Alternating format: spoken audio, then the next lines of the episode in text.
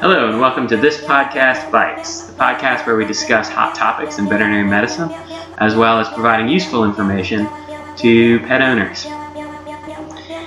I'm Kirsten Shelton Aziz, and I am sitting next to Dr. James Matthews. And today we are going to be discussing the topic, the very controversial topic of declawing to do or not to do. So typically we're going to start off by uh, answering some emails. Since this is our first episode, obviously we don't have any emails to answer. But if you would like to write in with uh, any questions, um, the email address is thispodcastbites at gmail.com. And if you enjoy this podcast, please do not forget to like, rate, and review on wherever you are listening to this podcast right now. So we're going to start off today with uh, our hero of the week, which is where we give a shout out to a person or organization that has done something really special for their cat or or dog or for the you know health of animals in general. Um, this week, I would like to give a shout out to uh, Kristen with her cat Penelope. Uh, Penelope was a cat with some pretty severe stomatitis, um, which is a condition where the immune system starts kind of attacking the teeth and the gingiva in the mouth. And um, we had to do a number of procedures on, on Penelope to get her better. Um, and you know, I felt Kristen really went above and beyond for her for her cat. So just wanted to give a shout out to her. Yay, Kristen! so uh, we're going to start off today uh, with our kind of small topic before we get into into declawing, um, with some information for you know pet owners that every pet owner should have. And what I'd like to start uh, talking about today is you know is this an emergency? Um, and so what we're what we're going to try and get into here is you know if, for instance, something starts to happen with your pet on Friday, let's say Friday afternoon, can it wait over the weekend or you know, can do you need to rush into the emergency clinic right then? Maybe we should define emergency. right.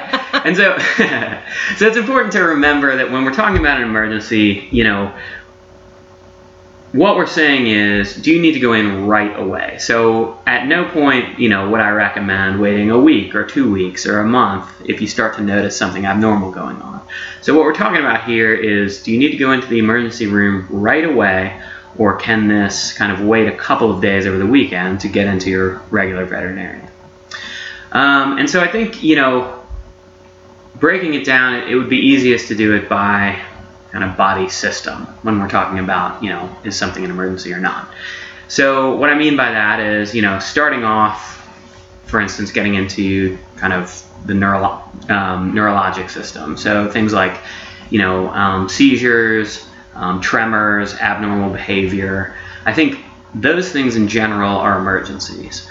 Um, that's that's really not something you want to wait on at all. So if you ever notice your pet, um, you know, starting to act very strangely, um, head tilt, head tilt, exactly, um, you know, circling behavior, bumping into walls, any sort of tremoring or seizures, all of those things are emergencies. So that's that's really not something that you want to wait over the weekend and try and kind of get in.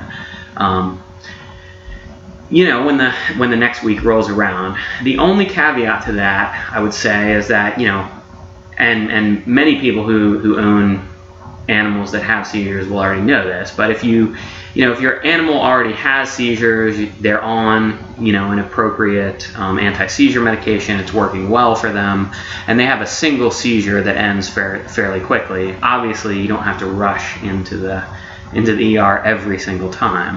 However um, you know, multiple seizures, you know, a seizure that lasts longer than a minute or two in duration. Um, you know, even if you know that your pet has seizures, if they have a particularly severe seizure, that's that's again not something you want to wait on.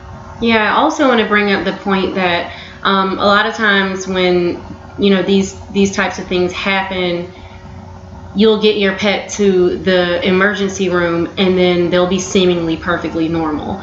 So, one thing that I usually advise pet parents to do is to whip out your phone um, and record the behavior. And that'll be something that's really, really helpful when you get to the vet because they're probably, you know, more times than than not, you know, they're probably going to be normal by the time you get to the vet, um, unless they're having, you know, a, a, really long, you know, what we call a grand mal seizure.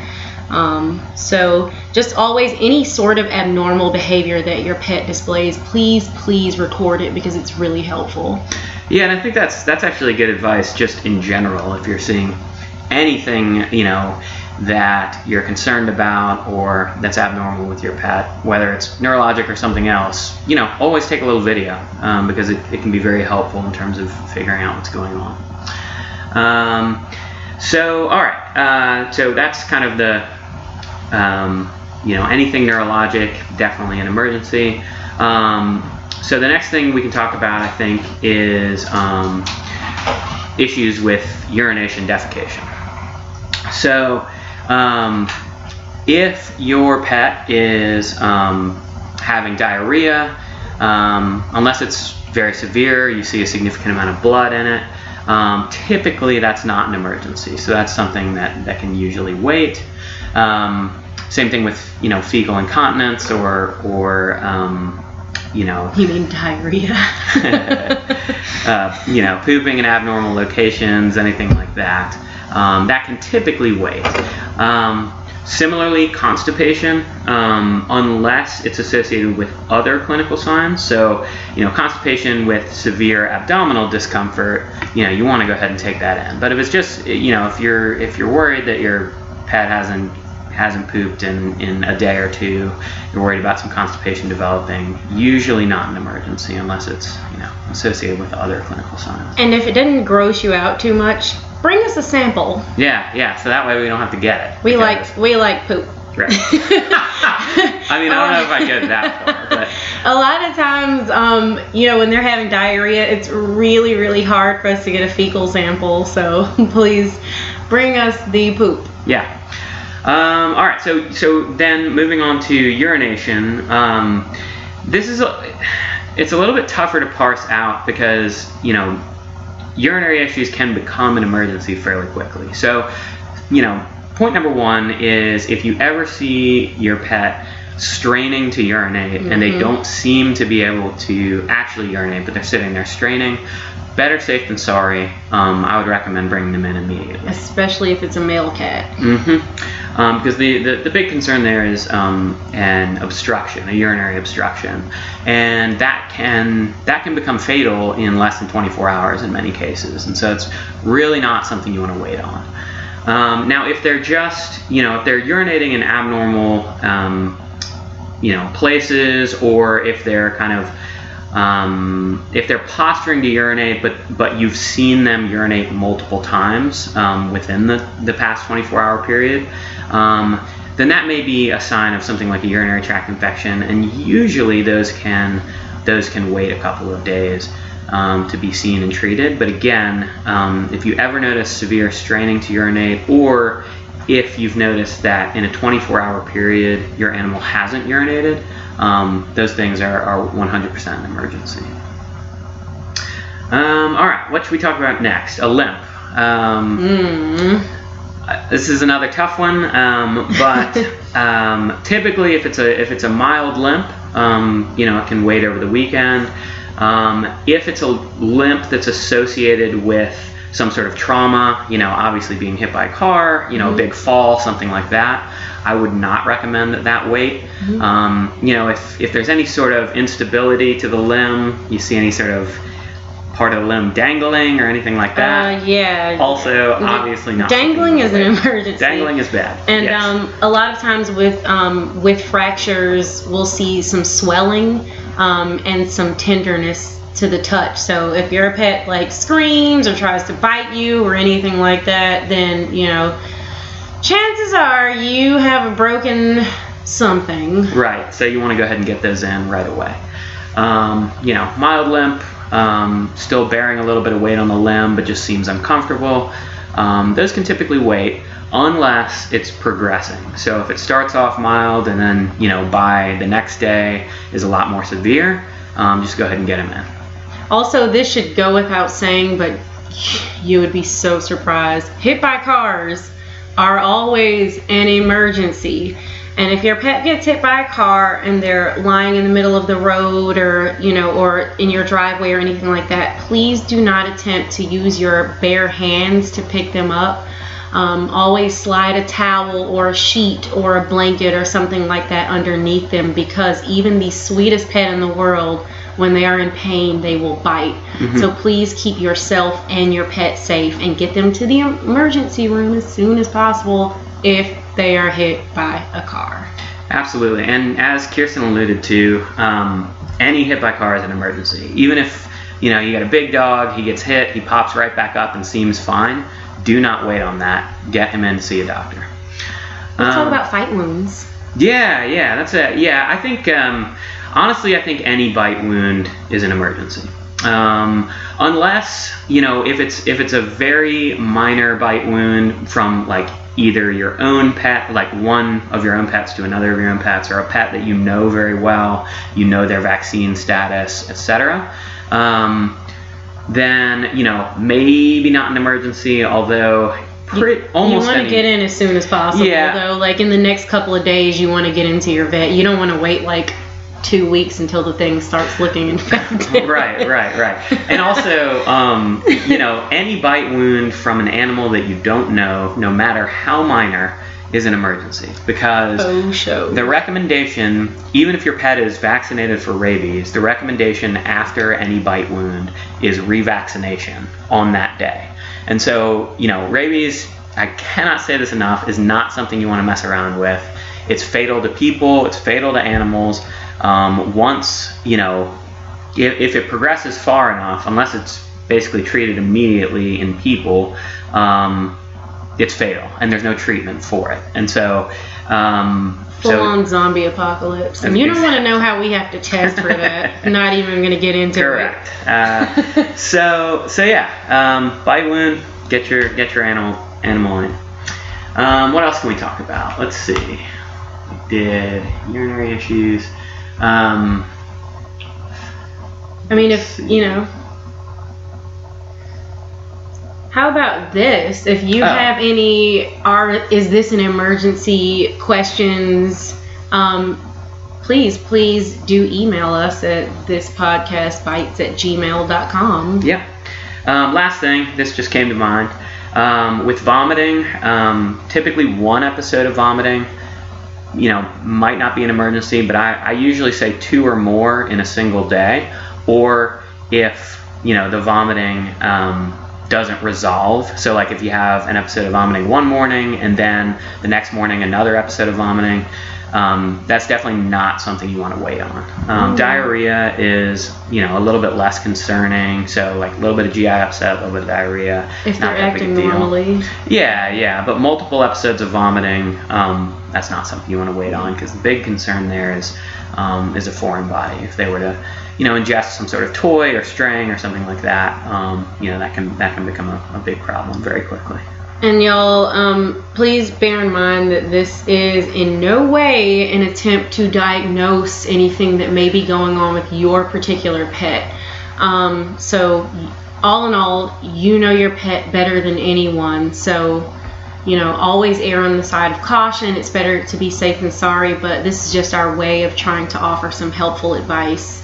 Um, you know, without you, you know, having to, to panic too much. Absolutely, not an exhaustive list certainly, and also, you know, I mean, this is these are rules of thumb. They're not going to apply perfectly in every single case, but um, you know, it's just. Um, Words for the Um, wise. Exactly. And and um, one one more thing that I'd like to kind of um, add into this: um, skin issues, ear issues, that kind of stuff.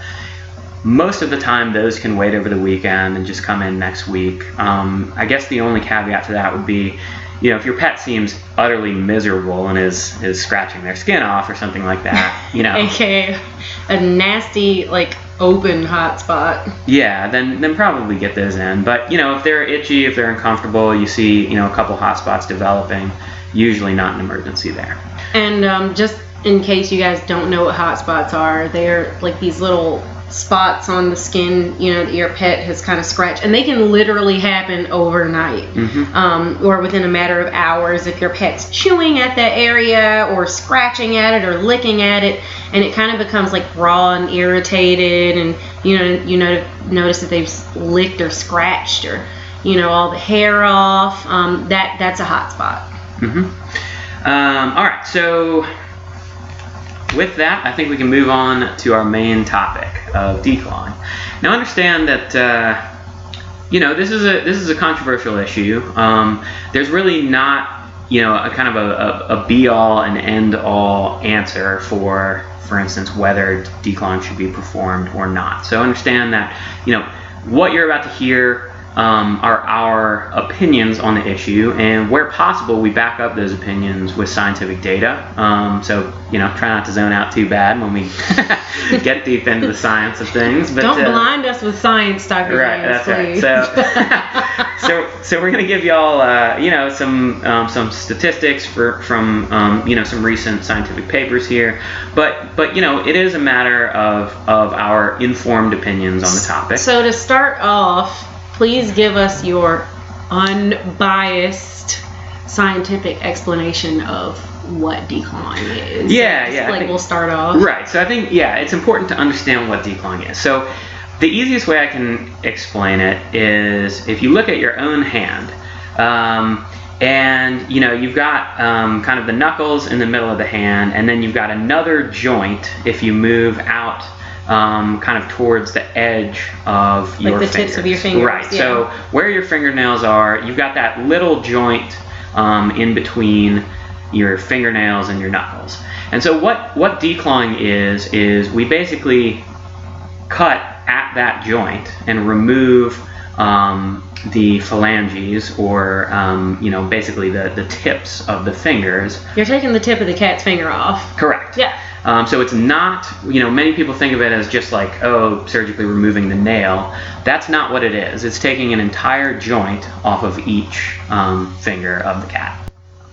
So that's what declawing is. Um, and so, you know, I guess the big question that we're trying to get into here is, you know, should it be done at all? In what situations is it appropriate? Um, I think, you know, Kirsten and I have a little bit of a differing view on that Well, point. So, right. I mean, look, I partially agree with you, but you you go ahead. You start off. All right. all right. Kick it off. Kick it off. So, in my opinion, as a veterinarian, Man, I sounded think- really. In my opinion, like it. I swear he doesn't have like mutton chops. Anyway, go ahead. so uh, I, I don't think that declawing should be done at all. I think that we as a society basically should outlaw declawing, much as it has been done in the UK, for instance. Um, declawing is is not allowed to be performed there. It's not a procedure that they do at all, and I think that we should emulate that here. Um, because in my opinion, it is an unnecessary procedure, um, and it is a procedure. I mean, as with any surgical procedure, there are a number of, of complications that can occur, and um, there are also a number of kind of changes that can occur post-operatively with, with your cat, um, which we will get into. Um, and so that's my opinion on it. I, I don't. I think that we should strive to kind of do away with it um, because I think that part of owning a cat is um, Getting your furniture getting, getting your furniture torn up, sure, and, and and potentially occasionally getting scratched yourself. And um, you know, so the difficult thing about it is. I, the the kind of well I'll, I'll make I'll let Kirsten make the, the contrasting argument so that's that's how I'll. I mean, look, I mostly agree with you here on the, you know, on the declawing, but, um, you know, I don't, I don't feel like it should be totally banned. Like, I, I think in certain instances, like, I, you know, most people who are, I don't like to say cat owners and owners, most people who are cat servants, um, that's really what That's you accurate. are, yeah. Yep. Um, you know, they don't mind the scratching and this, that, and the third, but you know, I, I totally understand if somebody pays like ten grand for a sofa and then the cat's like, you know, coming around like scratch, scratch, scratch. You know, especially you've gotten them like, oh, the scratching post and this thing and the catnip sprinkles all over the cardboard thingies that you're supposed to. And they totally walk past that and just like go to town on your sofa. So, you know, that is not really a huge deal for me. Um, you know, but and, and maybe for a lot of people, but some people really want to enjoy having a cat, but you know, maybe don't want their furniture jacked up, or if they're fighting with their partner or something and they're saying, you know, this cat's gonna go back to the shelter, or, you know, basically the only way for me that cat declawing is okay or that I'm ever okay with it is if it comes down to the cat being homeless or being put in a shelter because I mean let's be honest it's very difficult to you know we've got people you know, out here working super diligently at, you know, TNR, um, trap, neuter, release, or, you know, getting cats spayed and neutered and stressing the importance of spaying and neutering your cat, um, your cats. And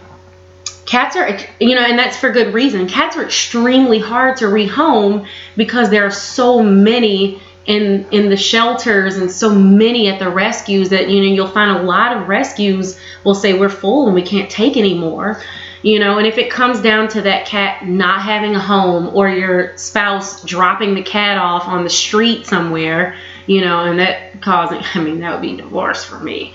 Um, you know your cat and you know I, I think that's the only situation that ever makes it okay in my opinion. So you know i mostly agree with you but you know there is just that that one thing where i'm like okay well i mean i guess if you absolutely have to then i understand. Yeah and i hear that. I do hear that. Um, and you know i like if you look at an individual animal and you know the options are okay this animal is going to be declawed or this animal is you know going to be put out on the street or back in the shelter obviously i agree that like it's better for a cat to have a home and no claws than no home and claws but i guess my opinion is like until we as a profession take a, take a stand on this and say, you know, this is not a surgery that we're going to perform for all these reasons. And I'm going to get into why, part of the reason why I feel this way. Um, you know, until we take a stand on that and just say we're not doing it, you know, it's gonna it's gonna continue to exist in our culture. You, and you and mean stop doing it so freely, like No, I want your mean- cat declawed? All right. No, no, no. I Oh. mean, stop doing it at all. Because I, I think that while we continue to perform the surgery, then people are going to continue to see it as an option. And until we basically categorically say this is not an option, then, you know, people are going to adopt a cat with the understanding that, hey, my furniture might get scratched up and Sure. you know, and, and that's just how it goes with cat ownership. And it's also worth mentioning too, and I'm gonna let you get into this because I think you're The even options. yeah, more well versed in that than I am. But there are there are plenty of options Yeah, sure. um, that you can you know that you can try before declawing. And yes, of course, it's going to require some effort, but I think it's worth the effort. Um, Well, I mean, so I've, I've been on both sides here. You know, I had a cat that um, I got from a rescue, and um, you know, he came out of kind of a bad situation, and I was still living, you know, still, you know, a teenager at the time, and you know, he was kind of screwing up the furniture. So my mom was like, either you get rid of this cat, or you know, you know the rest. so I I had him um, declawed, and um, it you know it was a it was a laser declaw procedure as opposed to the um, you know as Done it's done with a surgical laser as opposed to being done with a you know with a scalpel. mhm. Um, and you know I found it to be you know a much better pr- you know procedure in you know in that regard. Um, he he lived a, a long happy life. Um, you know, however, if if I had you know had my say, of course I wouldn't have gotten him declawed, but it came down to you know either that or me having to get rid of him. And I, I really really loved him, and he was a great cat. Right. Um, shout out Kidley Man. Um, And you know, I'm gonna argue against myself here for a second, which probably not wise of me to do. But um, most of the papers that I read, when they talk about you know owner satisfaction with the procedure, um, by and large, you know, the vast majority of owners that have that procedure done are satisfied with the results and with how their cat acts afterwards and all that stuff. Um, but that's not really, you know, the point for me. I think, Sure. you know, regardless of how the owners feel, You, you, know, it, my it takes away from them like their their cat thing, like right. I mean, cat. yeah, my duty Their is to behavior. my patients, Sure. not not the owner. Sure, you know what I mean? absolutely. So, um, so anyway, We're right. not in this for human satisfaction. Screw you guys. All right, right, right. Um, no, okay, and so just to get into the options here, my cats now, um, um, Dart and Fur Fur, they wear soft paws, um, softpaws.com. Um, that's, you know, so what are, what are soft just- paws? So soft paws are nail caps that um, they fit over the nail, and they come in a variety of colors. My cats usually get some variety of glitter because I really like glitter, and my cats don't care. So um, basically, it comes with you know pretty safe glue um, that you put inside of the nail caps, and then it gets glued like over your cat's nail. Um, my cats tolerate this pretty well. Um, if your cat will not tolerate it, you know, maybe a nice groomer or someone will put them on for you, or, you know, if your vet office will agree to do it, um, you know, they, you know, you might be able to get those on. And they're put on about every six weeks or so. And it's really fun because you get to change the colors up um, and you're not declawing your cat. And they still are like, yeah, I'm to claw on this cardboard or I'm to claw on this sofa. And you're like, ha, you're not messing up anything. nice try. Yeah, na- exactly. Um, Um, so so one cat zero. Um, so soft paws are a great um, great option. They do sell like I think like something called soft claws or like some you know at like pet supply stores. In my opinion and my experience, these have not don't work as well as the name brand soft paws um, because I feel like the the soft paws, like the the plastic that they're made out of, is much softer and, and more flexible, and you know they don't come off as easily. But that's just you know try it out and you know see what you think. If you have an opinion that you want to share, you can definitely email us and let us know. hmm Um, also, it's worth noting that uh, you know training is a big you know is a big possibility with these guys. A lot of people think uh, like you know cats don't respond well to training. That is absolutely not true. Um, I'm sorry, I'm never trained a cat before. Please. well, all right. So, so training is, is a great option for a lot of these guys. Um, you know, it's about communicating, and I mean, you know, dogs too. Um, and you know, we think of dogs more classically with um, when we think of training, but but regardless of what type of animal you have, it really all training is is is kind of communicating what is allowed and what is not allowed and what you would like from your animal in a way that they can understand. Um, with which you know for cats is a lot more difficult than it is for dogs. I but- feel like that kind of takes away part of a cat's charm, though. Is like, like we know that cats are jerks, like you know, people that love cats, and it's like part of that thing of like being a cat is like, I don't care what you like, I'm gonna do this, I do what I want. Listen, I mean, I 100% agree with you. Um, I love my cat to do whatever the hell she wants, and I think it's hilarious. But I also don't care that she tears up my furniture. You yeah, I mean? sure. Like some people do. So how, like, Right. what are, how can you like tell a cat like I don't like that you're doing this and like actually have them care? Well, as with you know with any animal, um, cats, dogs, what have you, um, the the most important part of training is consistency. So, for instance, you know we we um, talk about you know discouraging certain behaviors in the cat, and so for instance, if it's if it's you know clawing up the furniture, then um, one thing you can do is get like a little squirt bottle because typically cats hate water. Um, and anytime you see them start to do that, you know, you just hit them with a little squirt to let them, you know, and tell them no, and they'll eventually, you know, five years later, no, no, but they, they will eventually get the message. And the the most important thing is consistency. So if if your cat gets away with it sometimes, and then yeah, other times they'll think it's like you know, totally cool. Yeah, you yeah, gotta get so- everybody in the house on board with it too. You know. Absolutely, and every single time you know they they start to scratch in a place that's that's not all right, um, you need to let them know.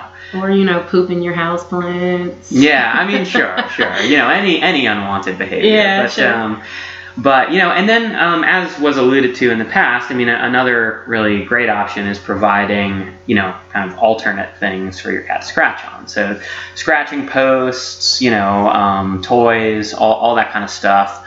Um, you know, things where the cats are allowed to sharpen Yeah. their claws. My cat's like those little cardboard things that you get, and I just get the refills for them, and I Mhm. sprinkle some catnip in there. Yeah, yeah. Perfection. mhm, absolutely. Um, Actually, when actually when I got those cardboard things, um, Furfur used to scratch on the dining room chairs um, before I got the soft paws for him. Um, that's actually what made me try the soft paws. But um, now, ever since I got those cardboard things, he doesn't even care about the dining room chairs anymore. So yeah, try those out and sprinkle some of the nip on them. Mm-hmm.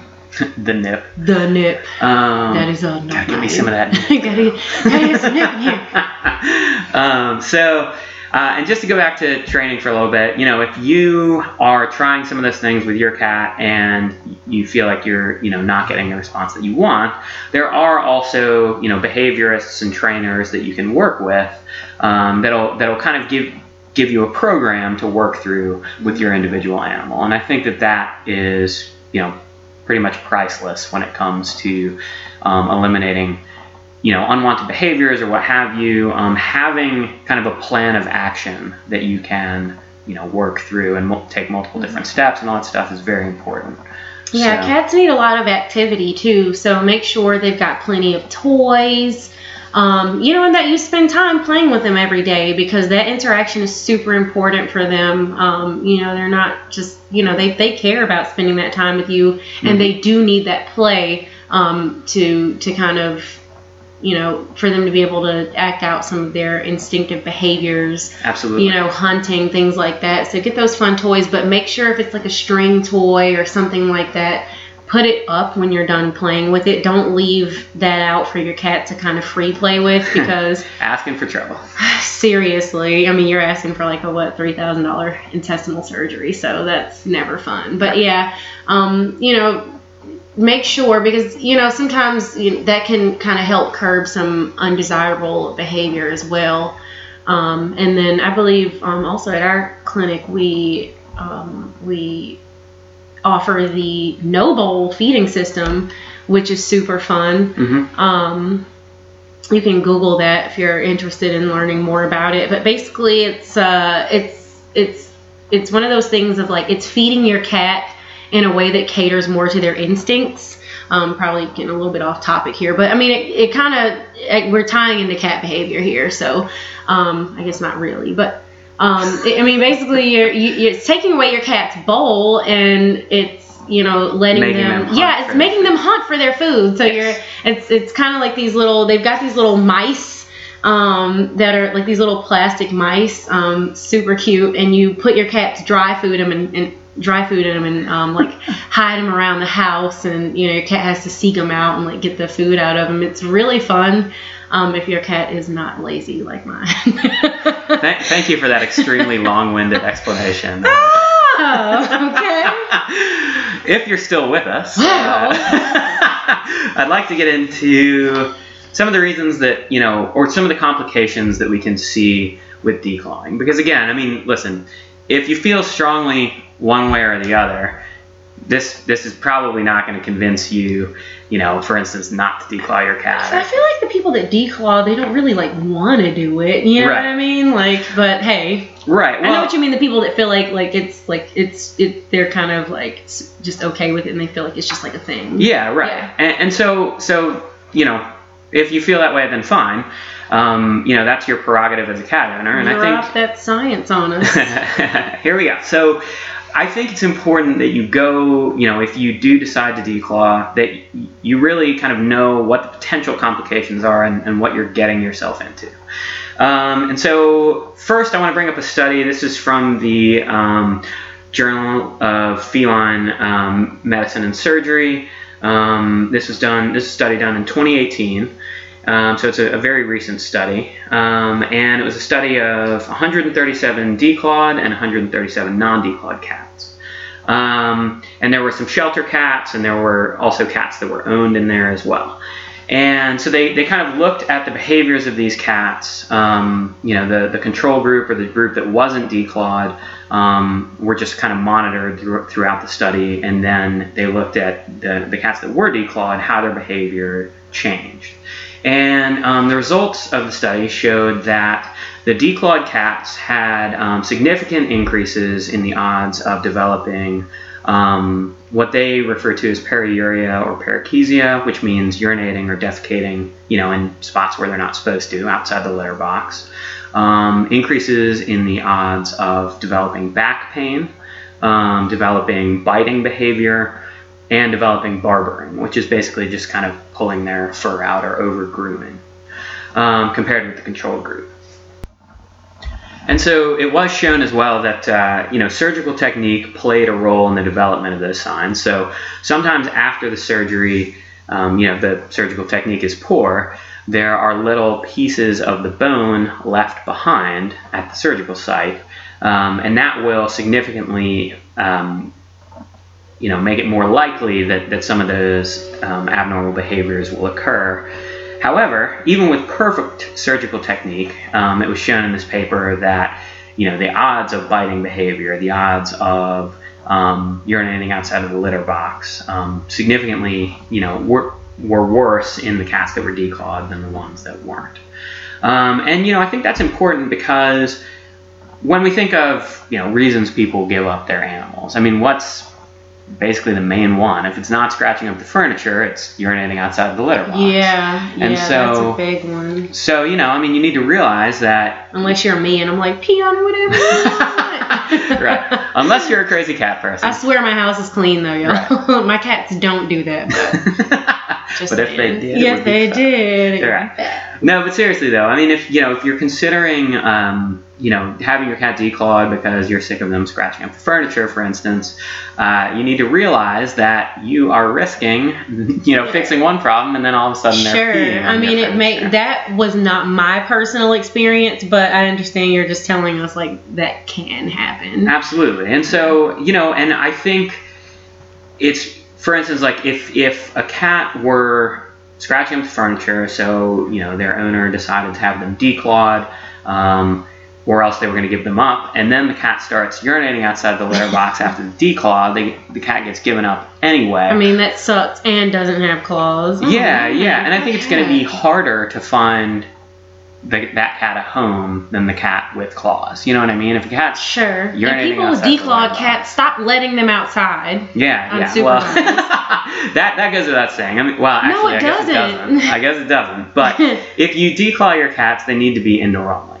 I mean, that's. You have got to be prepared to have an indoor only cat. You cannot declaw your cat. You cannot take away your cat's first line of defense and then go, all right, well, hope you don't meet any coyotes. you're right, you're right, you're right. Yeah, no, that um, your cat needs to be indoor only if they get declawed. But regardless, um, you know, those are some of the, you know, um, the complications or the risks with performing that surgery that a lot of people don't know about or don't think about. Um, so I have another study here from um, JAVMA, or the Journal of American Veterinary Medical Association.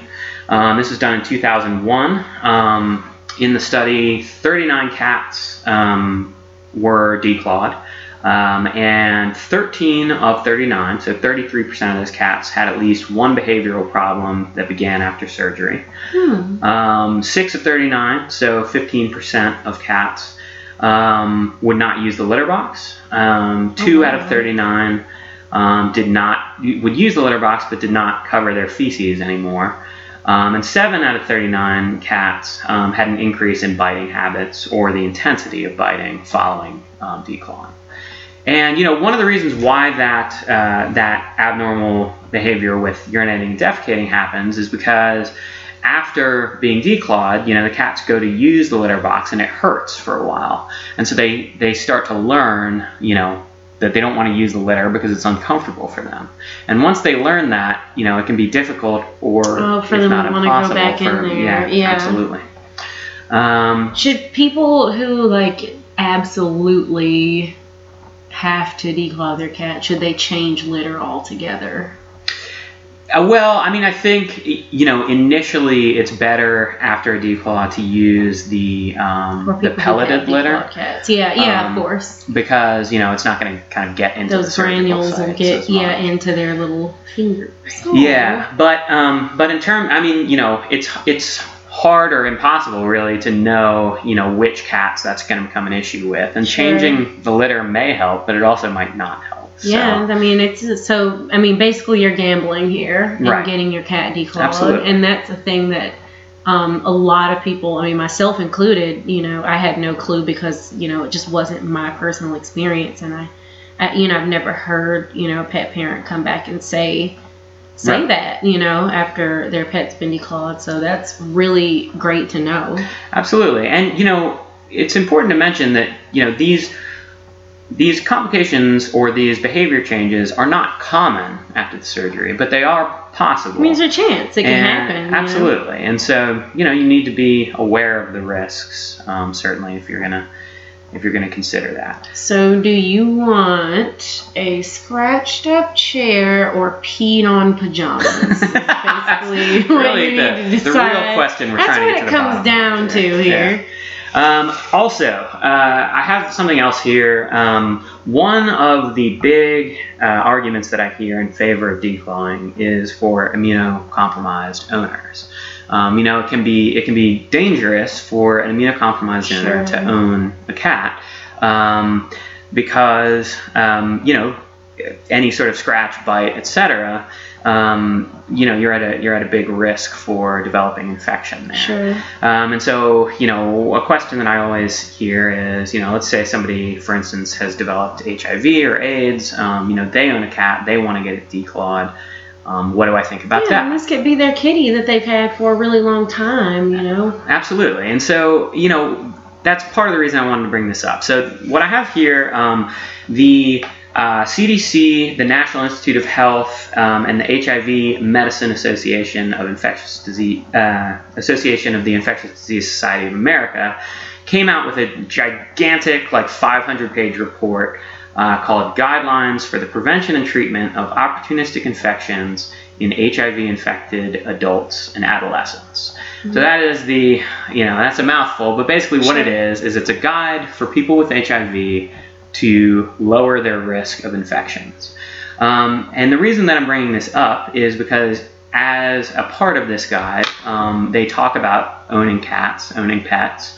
And um, in this guide, it says that in most cases, um, declawing is not recommended for um, people with HIV and AIDS with um, with cats. Um, so they recommend, Right. as do, you might expect. do they give a reason? They don't. Um, and I imagine I mean, they probably looked into it if they're doing. Yeah. well, sure. of course they did. Yeah, and they don't they don't really get into why they make that recommendation. Mhm. I imagine that it is probably because of some of the things we've talked about, because it you know it does tend to increase biting behavior in some cats, and, a, and a bite is much worse than a scratch Hundred percent, Yeah. um, you know the potential for infection. But regardless of why they made the recommendation, um, that that is in fact a recommendation that you do not declaw your cat. Now they also, as you might expect, say things in there like you should take steps to avoid getting scratched or bitten by your animal and avoid rough play and that kind of stuff. Sure. So you know um, they do they do kind of mention that that infection. Don't move your feet under the covers. right, right. Um, but I just I wanted to put that out there because I think it is, um, you know, it's misinformation. I think that you know a lot of people assume, oh, if you have HIV and you have a cat, you have to get a declaw. Sure. But in fact, the recommendation is not to do that. So. Didn't know that either. Interesting. yeah. Um, so that's kind of you know that's what I've got. I mean that's that's kind of my case uh, against declawing. I think that as I said, I mean it is an elective surgery, and it, it's worth mentioning too that um, in addition to the complications that we've discussed, I mean anytime any animal goes under anesthesia for any reason, Mhm.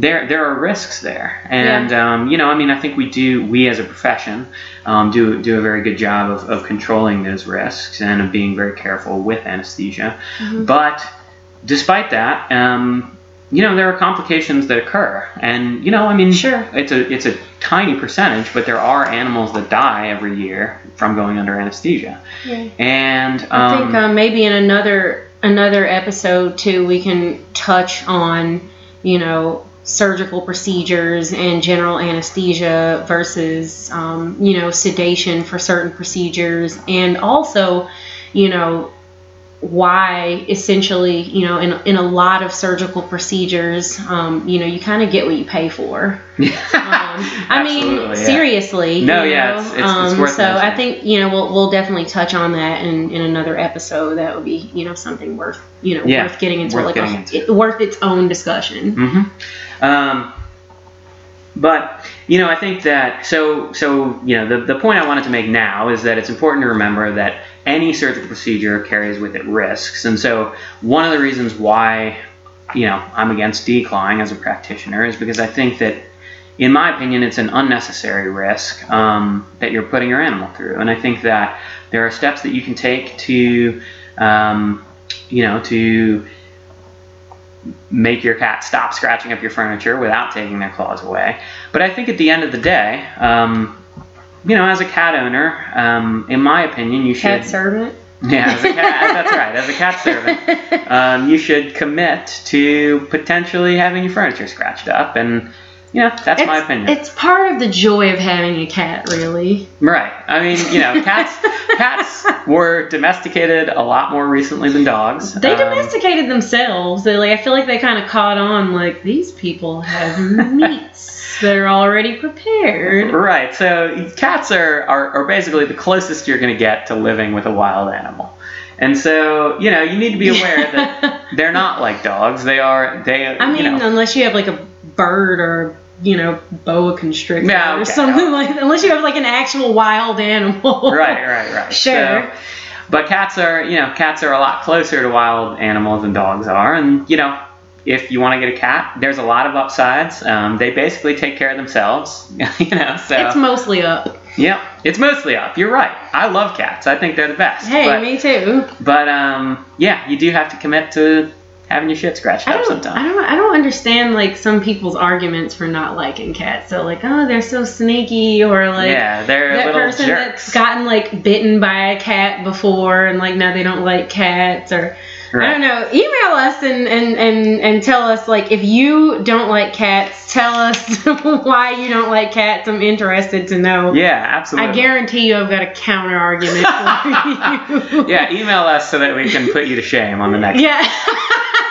Um, Not really, but I mean, I, I really am interested to know, like, you know, if I stopped liking cats, like, after I got bitten by a cat, man. Yeah. uh, All right. Well, listen. Uh, thanks a lot for tuning in. I think that's really a good place to call it at this point. yeah. Um, you know, uh, join us in two weeks from now. We're gonna t- tackle another topic that you know has yet to be determined, but um, I'm sure it'll be something good. So. Yeah, guys, thank you for joining us for our first episode of this podcast, Bites. Um, we really appreciate um, you guys. And if you enjoy the podcast, please spread the word, tell your friends, family, um, you know, because we all could use a little advice about our pets, right? And hopefully, uh, we're going to bring you some pretty, not hopefully, for sure, we're going to bring you some pretty useful information. Um, so, again, our email address is this podcast bites. B I T E S, no like fancy spelling there, at gmail.com.